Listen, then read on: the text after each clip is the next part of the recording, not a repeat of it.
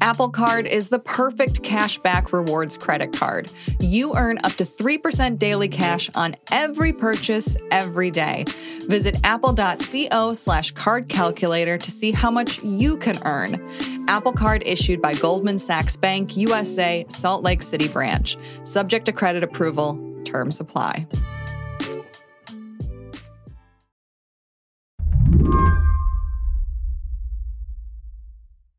On the morning of July 5th, Noam Scheiber got a surprising email.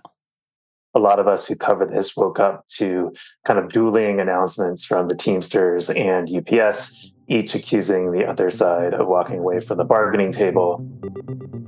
Noam covers labor in the workplace for the New York Times, and the Teamsters and UPS had been closing in on a contract deal for workers.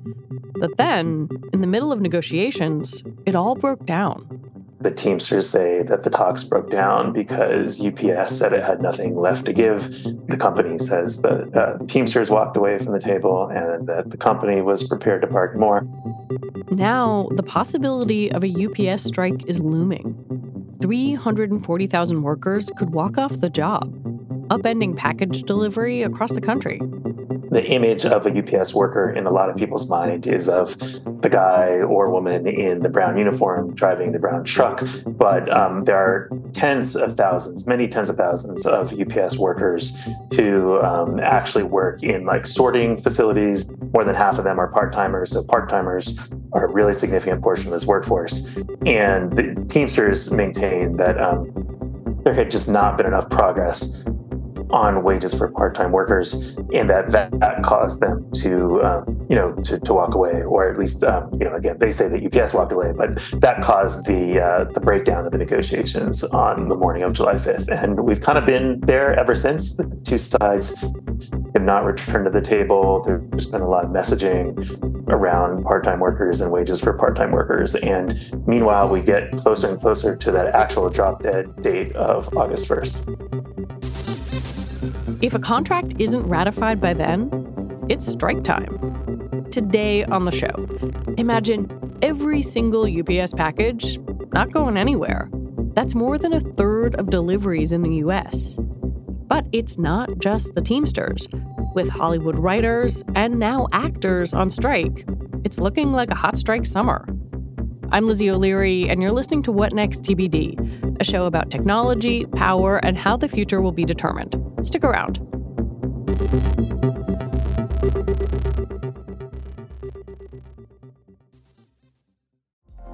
Apple Card is the perfect cashback rewards credit card. You earn up to 3% daily cash on every purchase every day. That's 3% on your favorite products at Apple, 2% on all other Apple Card with Apple Pay purchases, and 1% on anything you buy with your titanium Apple Card or virtual card number. Visit apple.co slash card calculator to see how much you can earn. Apple Card issued by Goldman Sachs Bank, USA, Salt Lake City branch. Subject to credit approval. Terms apply. First, the bad news. SAP Business AI won't help you generate cubist versions of your family's holiday photos, but it will help you understand which supplier is best to help you roll out your plant based packaging in Southeast Asia. Identify the training your junior project manager needs to rise up the ranks, and automate repetitive tasks while you focus on big innovations so you can be ready for the next opportunity. Revolutionary technology, real world results. That's SAP Business AI. One reason Noam was so surprised to get that early morning email is that the Teamsters and UPS had been making progress in their talks. For example, UPS had agreed to air condition all its trucks to keep drivers cool. But big sticking points remain, mainly one stemming from the e commerce boom. Back when the last contract was negotiated in 2018, there was so much demand for weekend deliveries that UPS and the Teamsters created a new category of worker. These people were supposed to work part time as drivers and part time in the warehouse. But the Teamsters say, uh, and I think are, are largely right, that um, for the most part, this hybrid never actually was realized in practice. In practice, you just had people driving Tuesday through Saturday instead of Monday through Friday and they were just paid at a lower rate at about 85 87% of the full-time driver rate. So that was a big a big issue. But again that was resolved over that july 4th weekend. So it really felt like um, things were kind of moving toward completion. But this part-time worker wage issue really uh, appears to be large now. The Teamsters say that many of their part-time workers around the country work for just above minimum wage. You know, you hear the the figure sixteen dollars, uh, sixteen fifty an hour mentioned a lot. The company says that on average, part-time employees, uh, once they're kind of fully up to speed after thirty days, make uh, about twenty dollars on average and that they get full healthcare benefits, pension benefits. So they say that the you know, the part time jobs at UPS are unusually generous, and so it's really come down to this: the Teamsters messaging has been um, you know heavily focused on uh, what they call poverty part time wages, poverty poverty part time jobs, arguing that folks can't live uh, on these wages. If we're going to get a deal, it seems like it's going to have to resolve that issue. Is there a way to know who's right? I mean, the, that's a that's a big discrepancy there between what the Teamsters are saying and what UPS is saying in terms of wages.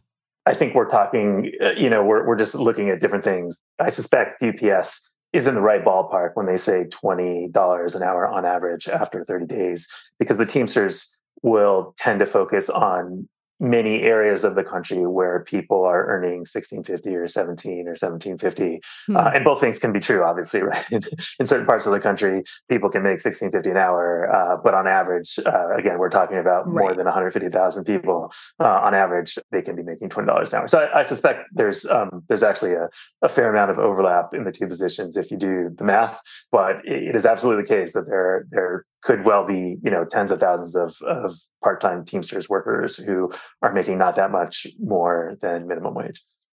Ups recorded record profits last year. That has has got to be a part of this or at least a part of the optics as far as the teamsters are concerned. No question yeah. The company's adjusted net earnings are actually up like 70% Whoa. between uh, 20 i think that's between uh, just before the pandemic and last year. So that's a, a an amazing pandemic yeah. era run, uh, ten you know tens of billions of dollars over that time period. So no question, the Teamsters have long maintained that their workers really sacrificed, um, put their health and safety and lives on the line during the pandemic. And the company really prospered, and that they deserve to be compensated for that. So that's a that's definitely a big part of this. It's it's been part of the messaging, you know, from dating back over a year and uh, continues to be part of the, the messaging uh, in the end game here. If a strike does happen on August 1st, it wouldn't be the first time.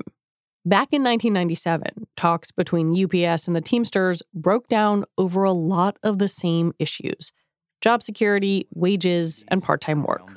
They are among thousands of UPS workers around the world holding demonstrations today. They want better wages and pensions and stronger safety and health protection. Another big issue here is subcontracting. And a key issue is one of labor's most important issues of the 90s part time versus full time jobs. The situation was actually pretty similar. You know, this is late 90s, so the economy was doing really well. And when the economy does well, UPS tends to do well. So they were they were pretty profitable at that point. Um, part-time work was also an issue back then. I think there had been a, a pretty steady increase in the number of part-time workers at UPS, and there was a lot of frustration on the part of part-timers, and, and the union really elevated that issue. So I think, in, in some sense, um, a lot of similarities. Um, I think the other thing that happened in that case was um, maybe the company underestimating the Teamsters and their ability to stay unified and actually pull off a strike. There had been a um, a pretty high stakes election within the Teamsters the year before. Um, Ron Carey, who'd been kind of the reformist faction, had won re-election.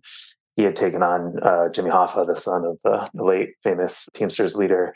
That had been a very uh, difficult, contentious election, and so I think the company believed that um, the union would have a tough time staying unified and just wouldn't be able to keep its rank and file together to pull that off. And that that proved to be a mistake. I think many people agree in retrospect that the company probably did underestimate the ability of the union to pull that off.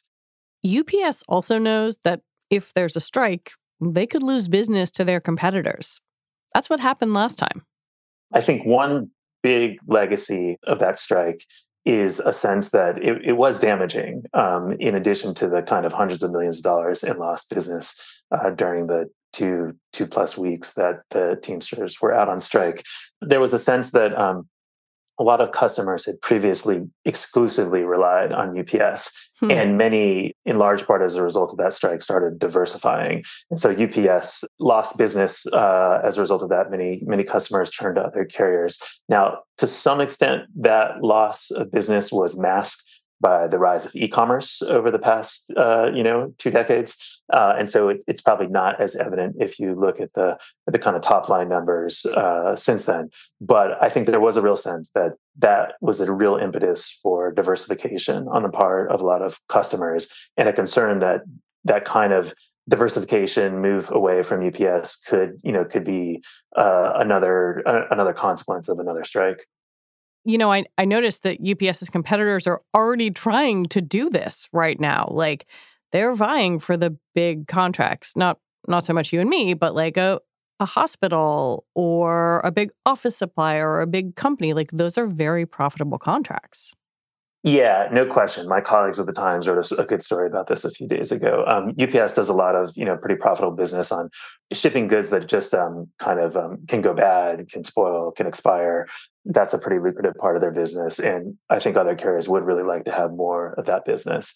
That said, I think there's pretty widespread agreement on the part of people who track the stuff, you know, former UPS executives, former, you know, kind of logistics consultants, industry experts, that no carrier, and even the sum total of all the other characters, you know, FedEx and Amazon to some extent, the, uh, the Postal Service, they do not have the capacity to make up for a stoppage of UPS service. Hmm. So there are definitely going to be real backlogs uh, supply chain snarls. This is not going to go smoothly. It's not as if all these competitors can just jump in, you know, swoop in and, and pick up the slack. This this um, this will be felt uh, through the supply chain. It'll be felt by consumers, and it'll it'll take a while um, for the effects to kind of wind their way through the system. When we come back, how the Teamsters are trying to shake off the legacy of the Hoffa family.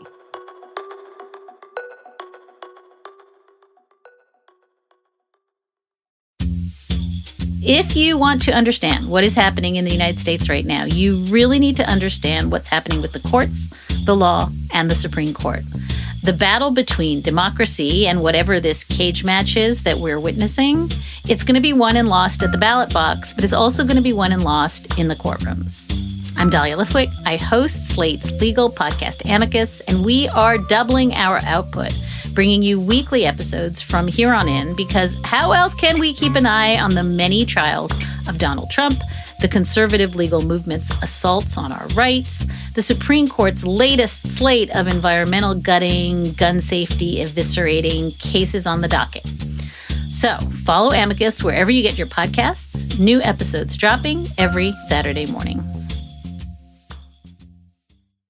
Let's talk a little bit about Sean O'Brien, the the Teamsters president here. I mean, he's a kind of fascinating figure. Tell me about him.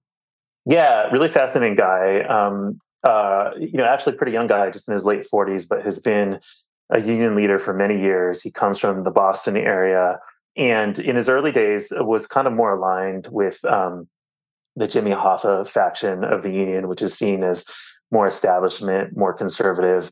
Um, at a certain point, he kind of has a falling out with Hoffa and the Hoffa faction and becomes more outspoken in, in criticizing them. He kind of aligns with a reformist uh, group within the union called Teamsters for a Democratic Union. They embrace his campaign for the presidency uh, in 2021. And uh, O'Brien wins that campaign, you know, really being critical of Hoffa O'Brien criticized Hoffa for the last UPS contract, which created this kind of hybrid arrangement that a lot of rank and file members really hate. I did not support the last agreement because there were concessions. We need to stop giving stuff to companies that have record profits. We need to stop giving concessions to companies, no matter how big or how small they are. And yes, he said that Hoffa had basically just been soft on the company, had hmm. um, hmm. allowed too many concessions in that contract, and you know uh, just signaled to UPS that he wasn't going to strike, wasn't going to put up too much of a fight. Now Hoffa wasn't actually running for reelection; he had served many terms, uh, you know, more than twenty years uh, running the Teamsters. Hoffa wasn't running, but a kind of Hoffa aligned candidate was O'Brien's main oppo- opponent, and uh, O'Brien was very critical of him. You know, not just about the need to um, to get tougher on UPS for the sake of a better contract, though obviously that's a really big deal with more than 300,000 members who work at UPS, but talked about the importance of doing this to then take on the next big target, which was Amazon. For O'Brien, Amazon is clearly top of mind. Here he is almost exactly a year ago, testifying in front of Congress. To put it plainly, it is wrong for our government to be giving taxpayer dollars in the form of federal contracts to companies like Amazon. You are rewarding employers who repeatedly, knowingly, and purposely violate federal labor laws, drive down wages and standards in core Teamster industries, and create dangerous working conditions. Amazon has loomed very large for the labor movement for you know a good 10, 15 years. And the Teamsters really see Amazon as, as you know, if possible, the, the even bigger prize.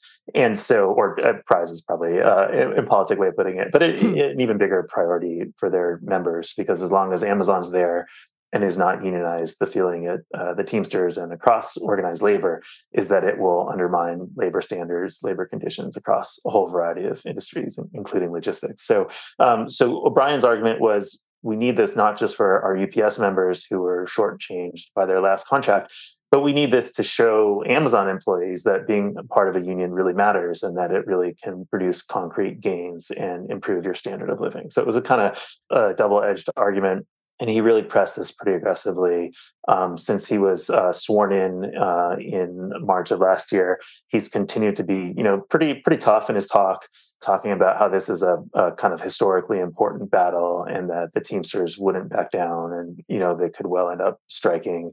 The messaging from the union, you know, even or maybe especially through the last few weeks, has at time talked about how a strike appears to be imminent. So they've been been very tough. And I think O'Brien, you know, kind of has an interesting political situation to navigate. On the one hand, it appears that um, they've actually been pretty successful at getting some concessions from the company uh, on the heat safety issues that I mentioned, yeah. on um, eliminating this hybrid category that they felt, um, you know, had drivers do the same work for less pay.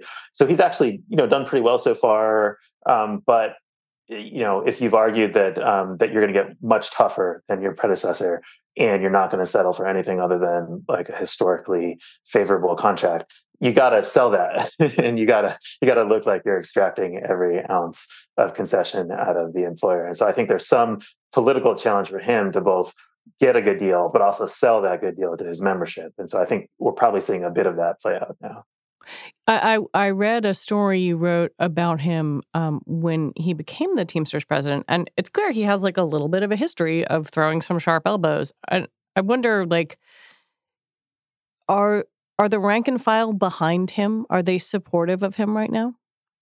Yeah, I think he's done a pretty good job of unifying the union. He, you know, from day one was really focused laser like on this contract fight. They started their, you know, their kind of internal organizing, getting ready people uh, ready to petition. Um, this reformist group that I mentioned, the Teamsters for a Democratic Union, had really been a source of a lot of grassroots energy within the union over the years and, and had kind of been pushing the union to get more militant. So I think the fact that that um, that that group supported him and continues to support him, actually his his number two official at the union uh, kind of comes out of that that reformist movement. So yeah, I think they're they're pretty unified, um, and O'Brien has done a, a, pretty good job, kind of aligning you know the organizing and the preparations and the messaging. So um, yeah, so far so good. Though obviously he he still has to land the plane. I think my admittedly outdated mental image of the Teamsters, but I suspect this may be true for other people, is of a sort of like tough guy, Jimmy Hoffa, both Jimmy Hoffa's era. Um, what does O'Brien want his era of Teamsters to be regarded as? There definitely is that kind of uh, Teamsters mystique. I think O'Brien embodies that to some extent too. He is kind of a tough guy. You know, he's got a kind of shaved head, firm chin. You know, well well defined chin, and you know he looks like a guy who's you know who's uh, who's unloaded a few trucks in his day. He's a you know he's kind of a barrel chested guy, um, and you know he's he can be kind of gruff. He he talks very tough. Um, he talks about sort of crooks in corporate America and crooked politicians. So he definitely embodies some of that Teamsters mystique. I think the way that O'Brien would put his own spin on it is, you know, we, we can't just talk tough uh, and then sell our members out. We've really got to deliver. And the leadership of the union for too long just became kind of comfortable and insulated and inbred and lost touch with the rank and file members and got too clubby and too cozy with the employers, particularly with UPS. And so he is kind of um, trying to ride this energy from the rank and file and vindicate the demands of the rank and file. So he's the kind of tough talking Teamsters president who's actually of, hmm. of the people, not the the tough talking Teamsters president who then becomes a little too uh, in love with the trappings of power. Uh, now, you know, in fairness, Hoffa will say that the last contract was a good contract and that they really had to work with UPS to figure out this new e-commerce era and the era of weekend deliveries. Uh, so he defends that contract. I interviewed him, uh, you know, during the the transition to O'Brien, and you know, he, he continues to defend that that contract and, and their work under him. But um, but yeah, I think that that was the critique that um, that O'Brien made, and that was that that's what he'd like to be remembered as, as the guy who kind of returned the presidency of the Teamsters to the rank and file. All strikes or or strike negotiations are PR battles to some degree or another. And you know, I'm just thinking in the past few years, Americans have whether they wanted to or not, learned a lot about the supply chain and how their stuff gets from one place to another. I wonder who has the upper hand here in the PR battle if people do not get their things. People like to say that um, like wars, strikes are waged because one side or the other has miscalculated. And hmm. we don't know which side has miscalculated. O'Brien has said many times that if there is a strike on August 1st, it will be UPS choosing to strike itself. so they have clearly placed the blame uh, squarely on the company. Um, UPS, for its part, has said, you know, we totally understand their demands. We've negotiated constructively. We've made a number of concessions already. Um, we're here anytime you know we're we're ready to finish this thing up, and so let's let's be reasonable. Um, if there is a strike, it's going to be bad for both sides, uh, and no one wants that. So both sides are are trying to present reasonableness uh, as you would expect, and the Teamsters again have have tried very clearly to say. The ball's in UPS's court. If there is a strike, it's because they chose it. They chose not to to make good on um, all the hard work that the part timers have put in over the past several years during the pandemic. If the Teamsters strike, they'll be joining the Writers Guild of America and Hollywood's Actors Union, who both say that the movie and TV studios are shortchanging them in the streaming era. On Thursday, the Screen Actors Guild slash American Federation of Television and Radio Artists announced its work stoppage. What happens here is important because what's happening to us is happening across all fields of labor. Our union and our sister unions and the unions around the world are standing by us as well as other labor unions. Because at some point, the jig is up. You I asked Noam if he thought this was a moment of organized labor reasserting power or one where labor's back is to the wall. It's interesting because there was a sense of optimism in the late 90s when the Teamsters strike happened in 97 that labor was kind of ascendant you know partly the job market was tightening and that was giving workers and unions a bit more leverage. And and that proved pretty fleeting uh, obviously the the long-term trend in the decades that follow was uh, fewer and fewer union members percentage wise in in the country. I think this time what strikes me more than anything else is a kind of um, worker consciousness and a solidarity across industries. You see writers who are going to like Teamsters pickets.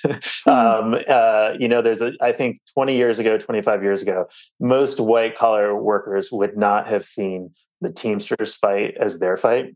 And I think the last few years, you know, obviously the pandemic played a big role in this in the sense that people's lives were put on the line um, during the pandemic.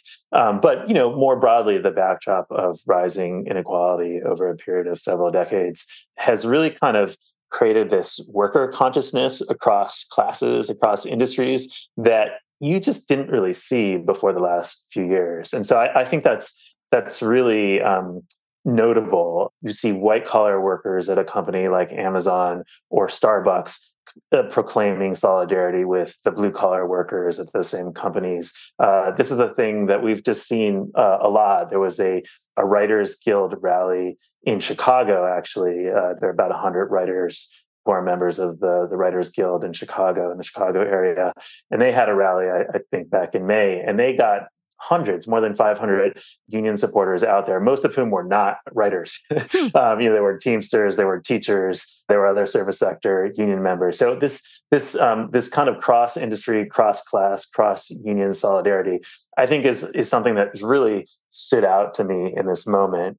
You know, I think a lot of white collar workers have historically seen themselves as like proto managers or management adjacent, you know, hmm. not locked in this battle yeah. with management. And I think that actually has changed. The psychology of that has really changed both because of the pandemic. Uh, there's a generational shift. I think there's a much uh, greater tendency to see oneself as a worker with worker interests if you're you know in your 20s and entering a you know and entered a tough job market than if you're like me and in your 40s and you graduated from college in the late 90s so um, i think there are some reasons to think that this shift could be a little more lasting but you know hard to say. Certain things that clearly did change like these wage increases like the increase in leverage on the part of workers. Those do appear to have receded a bit in the last several months the last time we had you on this show was to talk about Amazon and, and Amazon unionization. You mentioned that Sean O'Brien's endgame would be to unionize Amazon. Um, I wonder,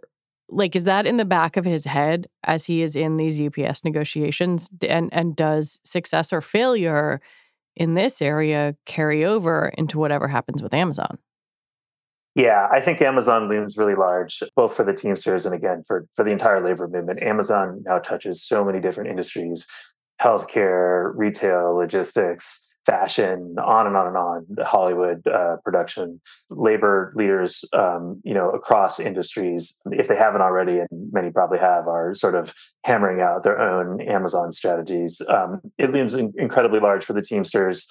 They see Amazon as really undermining their standards. Um, it's very difficult to have a single large player in an industry like logistics unionized and everyone else not unionized. So the Teamsters kind of get that for um, not just for workers who are at Amazon, but for their own workers, uh, their own members who are currently at UPS. If they're going to be able to maintain high standards at UPS, they have to try to unionize the rest of the industry, and Amazon plays an increasingly big role in that. Right now, Amazon only has one unionized facility in the US. It's the JFK 8 warehouse in Staten Island. That union effort by the upstart Amazon Labor Union and its president Chris Smalls succeeded back in April of 2022. But since then, the union's efforts have stalled. Chris Smalls and Sean O'Brien have met to talk about their common goals, but union politics are complicated. The Teamsters are pretty sensitive to not be seen uh, and in practice not to sort of encroach um, on the jurisdiction of mm. another union. That's something that's that's really sensitive uh, across the labor movement uh, this idea that um, you know that one union might poach in the backyard of the other union. There have been some very bitter jurisdictional conflicts uh, fought in the history of the labor movement. And and so they they definitely don't want to look like they're you know they're they're trying to encroach uh, in an unseemly way or trying to bigfoot them in any way. I think the Teamsters have really tried to focus on the drivers, um, the uh, Amazon uh, delivery drivers, and they are actually not direct employees of Amazon. Amazon has what they call delivery service partners, which are contractors that run fleets of those, you know, those blue gray trucks that you see delivering packages on the streets. So those drivers actually work for those contractors and then amazon you know hires those those contracting services. Um, the teamsters are trying to organize those and actually um, they have actually successfully done that in in one uh, case in southern california. Amazon is contesting this but they have um, hammered out, they've unionized and hammered out a deal with one of these delivery service partners in Southern California. I think that's kind of a, a model for how they see this playing out going forward. But the com- the company is very much rejects the union's position on that. Um, it's very much a kind of a nascent thing. But I think to the extent that there's a sort of division of labor here uh, among unions, I think the Teamsters probably will throw more and more resources and energy at the drivers. Uh, you'll have other unions, the Amazon Labor Union uh, being one of them. Another one is the RWDSU, which tried to organize a big fulfillment center in Alabama a couple years ago. Um, I think Right. you'll have other unions go at the warehouses, and the Teamsters will probably focus more on on the drivers. Okay, I, I know that you probably do not want to do this, but I'm going to ask you anyway. Is this thing going to a strike? You know, it's a, it's a really good question. Uh, uh, if you'd asked me a week ago, I'd, I would have said no. you know, it, it kind of looked like things were um, they were sort of dramatic, but still basically going to according to plan. Both sides understood that there's a kind of performative element of it, but they both still appear to be keeping their eyes on the date and the timetable. Um, at this point, we're getting so close to a point at which it would be difficult for the Teamsters to both negotiate the deal and then have their members ratify it. But I think you have to say the chances of a strike have significantly increased. Now, whether that means they've gone from 10% to 25% or from 25% to 75%, that's a little harder for me to say, but I think it's hard to deny that the chances of a strike have significantly increased in the last week or so.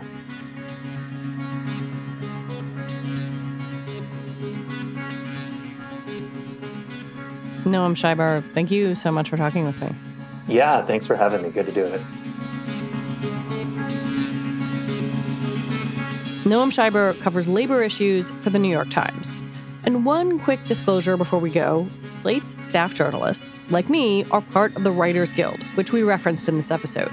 We are not striking, though, it's just the television and screenwriters. We are not covered under their contract. Okay, that is it for our show today. What Next TBD is produced by Evan Campbell and Patrick Fort. Our show is edited by Jonathan Fisher. Alicia Montgomery is Vice President of Audio for Slate, and TBD is part of the larger What Next family. We are also a part of Future Tense, a partnership of Slate, Arizona State University, and New America. And if you're a fan of the show, the best way to support us is to become a Slate Plus member. You get all your lovely Slate podcasts with no ads. Just head on over to slate.com slash whatnextplus to sign up. All right, we'll be back on Sunday with another episode. I'm Lizzie O'Leary. Thanks for listening.